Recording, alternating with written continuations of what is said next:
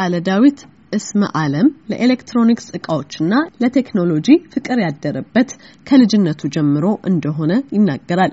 ለዚህ ፍቅሩ ማስታገሻ የሆነው ዘንድም መምህር የነበሩት አባቱ በሰፈራቸው ወደሚገኙ ሬዲዮና የኤሌክትሪክ እቃ ጠጋኞች እየወሰዱ ያስፈልገኛል ያላቸውን ሁሉ በመግዛት ያግዙት እንደነበርም ያስታውሳል። የብዙ ፈጠራዎች ውጤት ባለቤት የሆነው ቃለ ዳዊት የሰባተኛ ክፍል ተማሪ እያለ ለመጀመሪያ ጊዜ የሰራውን የፈጠራ ስራ እንዲህ ያስታውሳል። ለመጀመሪያ ጊዜ ሰራሁት ብዬ የማስታውሰው በዚህ ለኢኖቬሽን ቅርብ ሆኜ ሳስበው እዚህ ይለኛል ወደ ሰባት ስምንተኛ ክፍል ስደርስ በደንብ የማስታውሰው የቴሌቪዥኖች የድሮ walk Walkman የምንላቸው ወይም ደግሞ ይሄ ቴፕ ካሴት እየወሰዱ በኪስ ተይዘው ባትሪ ቻርጅ እየተደረጉ ቴፕ የምታዳምጭባቸው እንዳሁኑ የ MP3 player ምናምን ስላልነበረ እነዛ ስለነበሩን እነሱን አወጣጥቼ ስልክ የሰራሁት ትዝ ይለኛል።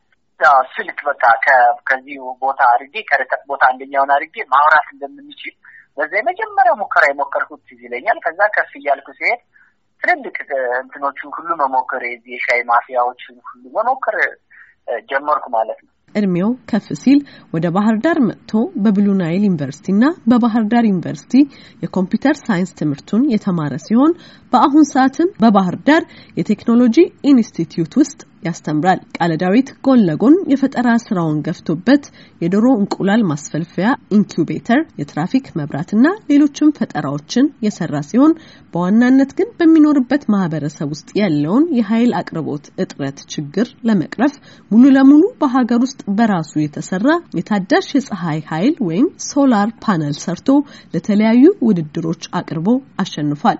ቃለ ዳዊት ያሸነፈባቸውን ውድድሮች ለመሳተፍ የተገደደው የፈጠራ ስራውን በሰፊው ለገበያ ለማቅረብ ያለበትን የገንዘብ እጥረት ችግር ለመቅረፍ መሆኑንም አክሎ ያብራራል። ብዙ ውድድሮች ጋር ተወዳድር ያለው የተወዳደርኩበት ዋናው ምክንያቴ ደግሞ አንደኛ ወደ ቢዝነሱ መግባት ስፈልግ በእኛ ሀገር ብዙም ያልተለመዳል። ጀማሪ የቢዝነስ ሀሳብ ይዘሽ ስትሄጂ ብዙ ነገሮች እጥረት ይገጥሙሻል። ከዛ ውስጥ cash አንዱ እጥረት ነው ማለት ነው። እነዚህን ነገሮች በምን ማሟላት አለብኝ ብዬ በማስብበት ውድድሮች ጋር መሳተፍ የጀመርኩኝ። ምክንያቱም እኛ ሀገር ፋይናንስ ተቋማት idea ይዘሽ ፋይናንስ አያደርጉሽም ወይም partner ልፈልግ ብትይ ይህን ወይ ለ innovation ብዙን ጊዜ ገንዘብ ሰጥቶሽ አብረን እንሰራለን ትልቅ company እንገነባለን የሚል ሰው ስለሌለ ውድድሮችን እንደ አማራጭ ወሰድኳቸው ማለት ነው። ውድድሮች ትልልቅ ውድድሮች የምላቸውን ተወዳደር ምንል በሶላር home system የሚባሉ ወይም በፀሐይ ኃይል የሚሰሩ የቤት ውስጥ መብራቶችን አምርቶ ወደ ገበያ ውስጥ ለመግባት እና የትራፊክ ሲስተሞችን ከእነዚህ ውስጥ የመጀመሪያው ለእኔ ስራዬን ያስተዋወቀ ብዬ የማስበው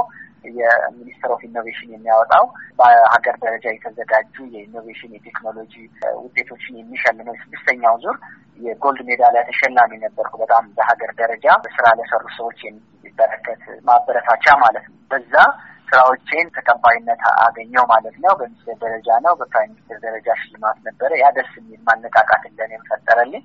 ከዛ ደግሞ የተለያዩ ድርጅቶች ጋር የሚያወጧቸውን call ኦች እያየው መወዳደር ቻልኩ ማለት ነው። ቶታል ኢትዮጵያ startup አውጥቶ ነበር። የሁለት ሺ አስራ ስድስት ሶስተኛ ደረጃ ጨረስኩ። ኢሲአይሲ የሚባልም ድርጅት አለ። ያው መጨረሻ ላይ ፕሮጀክቱን fail አረገ። እኔም አንደኛ win ባረግም get ያደረጉትን amount እንኳ ማግኘት አልቻልኩም ማለት ነው እንጂ እዛም ላይ የመጀመሪያ ሁኜ አጠናቀቅኩኝ። የፈጠራ ባለሙያው ቃለ ዳዊት የሚሰራቸው የፈጠራ ስራዎች ያላቸውን ጠቀሜታዎችም ከወደፊት ህልሙ ጋር በማያያዝ እንዲህ ይገልጻል። እኔ የምሰራቸው ቴክኖሎጂዎች በማህበረሰቡ ዘንድ በሰፊው አምርተን ወደ ገበያ ብንገባ አንደኛ በሀገር ደረጃ ሰፊ የሆነ የኢኮኖሚ ተጽዕኖ መፍጠር እንችላለን። ለምሳሌ ስል ከመቶ ሰላሳ አምስት ያላነሱ የስራ እድሎች መፍጠር እንችላለን። የ cash ችግራችንን የሚፈታልን አካል ብናገኝ ማለት ከዛ መቶ ሰላሳ አምስት ሰዎችን ቀጥታ የስራ እድል እንፈጥራለን። እነዚህን አምርተን ደግሞ ወደ ገበያ በምንገባበት ጊዜ በአምስት ዓመት እቅድ ውስጥ ከሀያ ሺህ በላይ ምርቶችን እናመርታለን ነው እቅዳችን። ሀያ ሺህ ምርቶችን በምናመርትበት ጊዜ ከመቶ ሺህ ሰው በላይ የንጹህ energy ተጠቃሚ ይሆናል። ምክንያቱም በአሁኑ ሰዓት የገጠሩ ማህበረሰብ መብራት ለማግኘት እንኳ ኩራዝ እያበራ ነው ያለው፣ እንጨት እያነደደ ነው ያለው ከሰል። ስለዚህ በጤና ውስጥ የሚመጣውን ችግር ማየት እንችላለን ማለት ነው።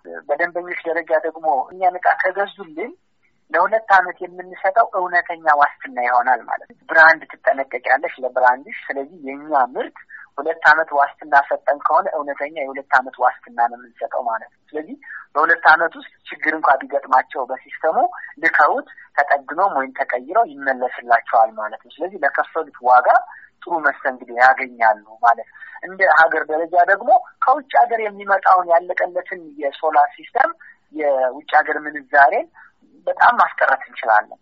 በትንሹ ከስልሳ percent እስከ ሰባ አምስት percent ድረስ ማስቀረት እንችላለን ማለት ነው። raw material ኦችን ስለምናመጣ ግን እስከ ሰባ አምስት percent ድረስ ማስቀረት እንችላለን። ሙሉ በሙሉ ግን operate አድርገን መስራት ስንጀምር ሰማንያ እስከ ሰማንያ አምስት percent ማስቀረት እንችላለን ማለት ነው እና ዘርፈ ብዙ የሆኑ ጠቀሜታዎች አሏቸው።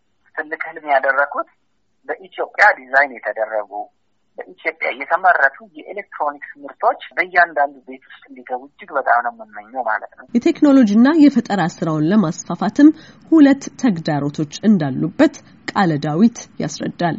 በስራዎቼ ውስጥ ሁለት መሰረታዊ ችግሮች ይገጥማሉ። ያው እንዲህ አይነት ስራ ሰራለሁ ብሎ የሚያስብ ሰው አንደኛው የክህሎት ማነስ ሊሆን ይችላል። በቂ ልምድ ከሌለው አንድ ሰው ያን ነገር በጥሩ ሁኔታ መስራት ያቅተዋል። ለምሳሌ በእኔ ሁኔታ ስመጣ ሁልጊዜም አንድን ሙያ የምታገኙ በትምህርት አይደለም ወይ በልምድ ነው የሚሆነው። ወይ አንቺ በሙከራ ሄደሽበት ታገኘዋለሽ ወይም ደግሞ የሚያውቁ ሰዎች ትንሽ ስልጠና ሰጠች ስለዛ ነገር እውቀት ማግኘት ይቻላል ማለት ነው እና አንዳንዴ ያው የ digital electronics design ላይ ስላለሁኝ እኔ አንዳንድ challenge ኦች አሉ እኔ ብቻዬን የማልፈታቸው እና ከሌሎች ጋር አብሬ መስራት የሚያዋጣኝ ወይም ደግሞ ሌሎች እኔን አስተምረውኝ እንዲሄዱ እነሱ እነሱ እንደ ትልቅ የእውቀት gap አያቸዋለሁ። ግን እኔ አሁን ባለሁበት ሁኔታ የምችለውን ያህል ክህሎት ይዤ የሄድኩኝ ያለሁት ማለት ነው። በሁለተኛ ደረጃ ደግሞ ያወቅኩትን ጨርሼ develop አድርጌና ሰርቼ የማህበረሰቡን ችግር በትንሽ በትንሹ መቅረፍ እየቻልኩኝ በሰፊው መስራት የማልችልበት አንደኛው መንገድ ደግሞ የ cash ችግሮች አሉ ማለት እና እነዚህን ሁለት ነገሮች በሚችለው መጠን እያጣጣምኩ ለማለፍ ጥረት አደርጋለሁ። ዋናው ትልቁ ህልሜ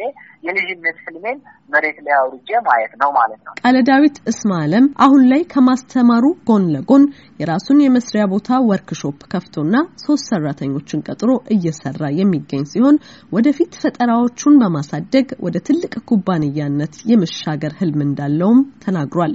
ለአሜሪካ ድምጽ ዘገባ ኤደን ገረመው Washington, D.C.